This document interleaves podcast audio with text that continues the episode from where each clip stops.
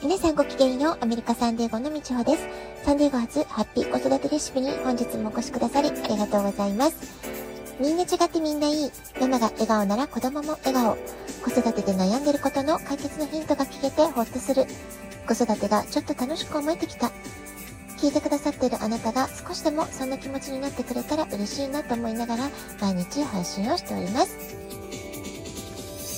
え昨日はね、健康について、え健康習慣は、えどんなものが大切かっていうお話をしたんですけれども、まあ、今日はね、その続きというか、特に睡眠について、え私自身ね、睡眠の確保っていうのが、ま、ついついね、えー、仕事を頑張りすぎちゃって、夜更かししてしまうってこともあるので、まそのね、反省も込めて、え睡眠の確保というのがいかに大切かってことをね、お話していこうかなと思います。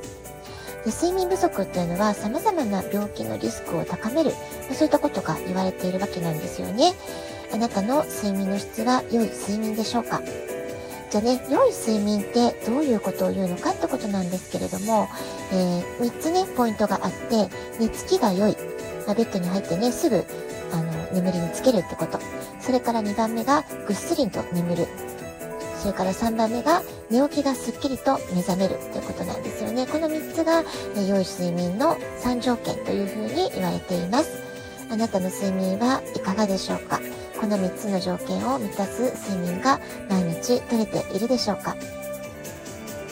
睡眠の質というのは体温調整とか、えー、体内修復成長に関するホルモン分泌と深い関わりがあるというふうに言われていますそしてこのね、えー、睡眠の質によって得られるそのホルモン分泌とかが私たちの自律神経のバランスを整えてくれる鍵ともなっていくわけなんですよね。で睡眠の質が悪いと、えー、うまくねその体内修復ができないとか成長ホルモンが出ないとか、えー、体温調節がうまくいかないってことにもなってしまうのでやはりねそう考えると睡眠っていうのはすごく大切だなってことがお分かりいただけるかと思います。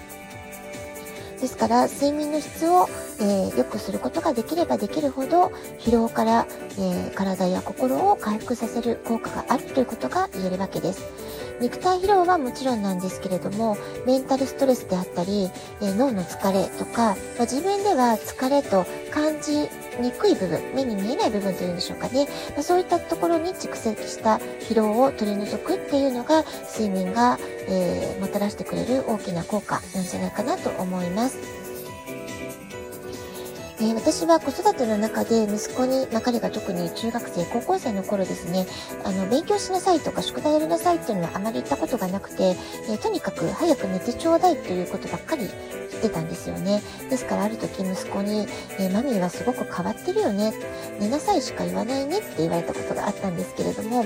で私としてはね、まあ、ずっと彼はスポーツをやっていて、特にハイスクールの頃は、アメフトとかね、えー、かなり激しいスポーツをしていたので、えー、睡眠不足がゆえに、え、集中力を欠いたり、えちょっとした判断ミスで大きな怪我につながる。そのことがね、何より気がかりだったんですよね。ですので、まあ勉強ももちろん大切は大切なんですけれども、やはりね、怪我をしない体、えいつも健康でいてくれるっていうことが、あの、私にとってはプライオリティが高かったので、え健康第一だし、睡眠はそのためにすごく大切なことなんだよってことで、で、まあ、いつもね、早く寝なさい寝なさいっていうことばっかり言ってたなっていうふうに、えー、受け取られていたみたいです。で、もともとね、息子の性格が完璧主義で負けず嫌いっていうところがありますので、私がね、勉強のことをうるさく言って追い詰めても、まあ、逆にね、あの、いいことはないんじゃないかなっていうこともあったので、あの、私の役割はどちらかというと彼のテンションを緩めるというか、とにかく休むことが大切だよってことを言い続けることで、その完璧主義すぎないとか、あの、ね、なんか、そういったところを和らげたいっていう思いもありました。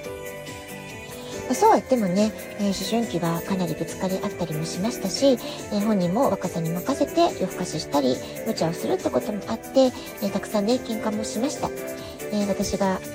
いうね、こう、母の思いとかはなかなか伝わらなくて、私の真意が分かってもらえないってこともありましたけれども、まあ、今ね、えー、もう大学に入って大学生になると随分ね、えー、まあ、大人びてきたっていうのもあるんですかね。えー、様子を見てますと、できるだけ朝一番の授業を取るようにしているんだっていう話をしてくれたりとか、えー、彼の持ち物を見てても、え、先日ね、5am クラブっていうね、まあ、朝方生活が君の人生を豊かにしてくれるみたいな、そういうね、英語の本を、えー、持って、えーいつも手元に置いて読んでる感じがしましたので、まあ、そういうのを見るとね、思春期たくさん喧嘩しましたけれども、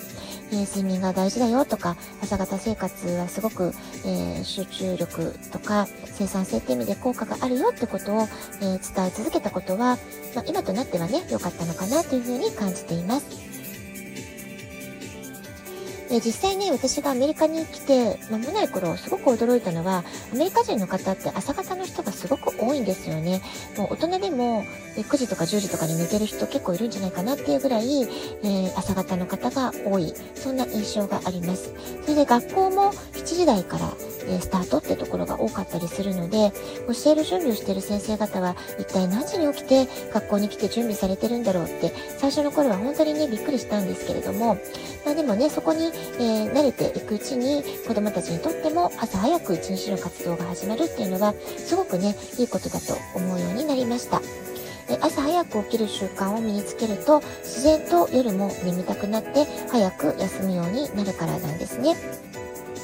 まあ、そういう意味では、えー、朝早く気持ちの良い目覚めのためには寝る前の準備っていうのも実はとても大切で、えー、例えばですね、えー、お夕食の時間なんですけれども、まあ、就寝時に、えー、例えばまあ、お食事を食べた後すぐ寝てしまうと、体はその消化活動を頑張ってしまうので、内臓が休む時間がすごく短くなってしまうんですよね。ですから、寝る時にはすでに消化活動がある程度終わっているってことが理想的になるので、少なくとも就寝前3時間には、えー、夕食を済ませておくっていうことが理想的だというふうに言われています。